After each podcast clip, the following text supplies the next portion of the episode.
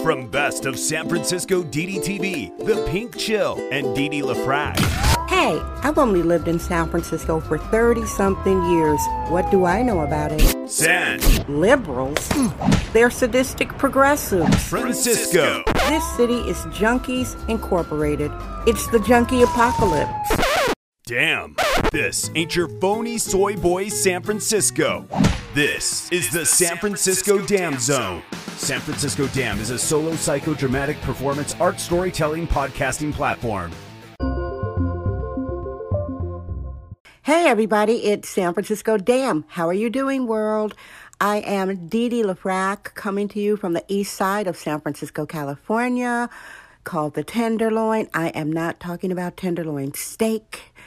I call this district Hell's Kitchen. Hey, world, this is your daily kvetchathon. Yes, here I am kvetching your truth bomb for Tuesday, January nineteenth, twenty twenty-one. Here in America, this is the day before the inauguration of the new president. Hmm, well, this show is called I'm Proud to Be an American and I Love America. San Francisco Dam Daily Truth Bombs. No namby-pamby permission necessary. I am proud to be an American. I found out the power of being an American the first time that I went to Europe as a biologically born black woman, born without a penis. I don't have a penis, y'all. The first European city that I went to, my companion and I, was Amsterdam in the Netherlands. I loved it. Beautiful. I remember Amsterdam, my first visit. It smelled of Joop. Joop. J O O P. Joop. Perfume. He um, is or was the European Calvin Klein. So I think of that fragrance when I think of my first visit to Europe. What I found out there for me as a black woman was that being an American, my perspective only, I'm giving you my perspective, is a, is a privileged position, very privileged, and I am going to talk about some things that some people may not know about, or it might make some people feel uncomfortable, but life is uncomfortable.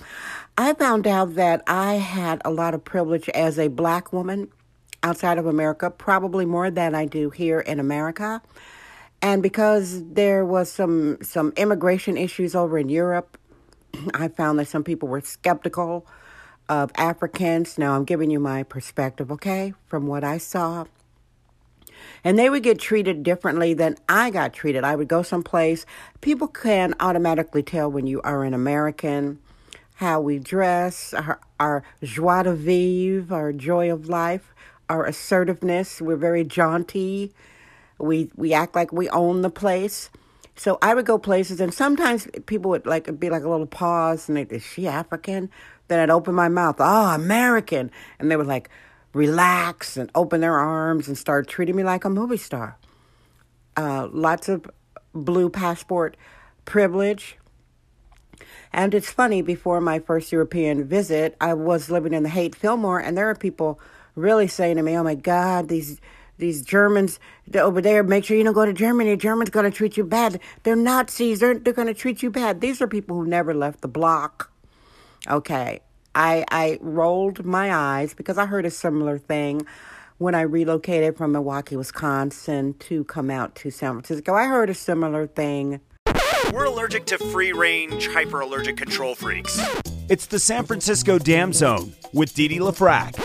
And the treatment was excellent for me that first visit. Now, fast forward some decades later, uh, my last European visit, and I, I did go to South America, and it was the same thing in Brazil.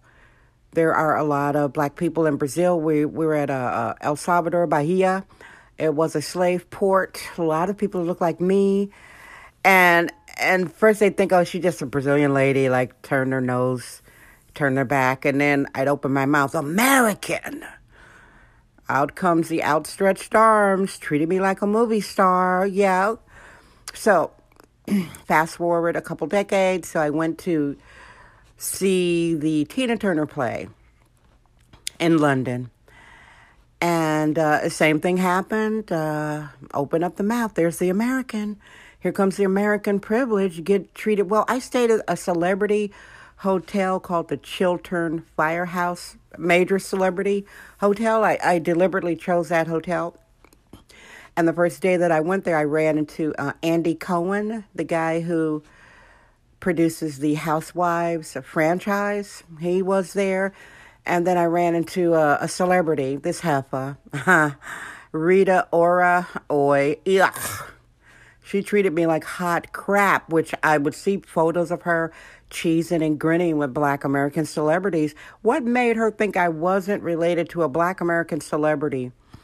And I'm there at the Chiltern Firehouse, a Tony celebrity hotel. Okay, back to the point about being proud of an American and loving being an American.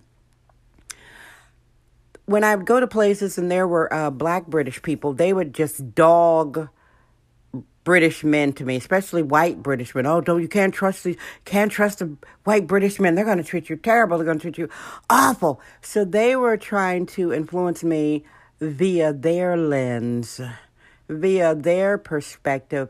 Whereas for me, I got the opposite treatment, okay? And it's funny, this one, she's kind of like a fat black girl dressed in black. I saw so many black girls dressed in black in London. Oh, it's a very depressed city as far as clothes were concerned. And she was, you know, trying to turn me off from British men. And then she's like, oh, yeah, I went to America. I went to Silicon Valley. I was working and... um This is Sexist Womanist Bohemian Excellence. It's the San Francisco Dam Zone with Didi LaFraque. Working in tech, and American girls, American guys were so polite to me. I really liked them.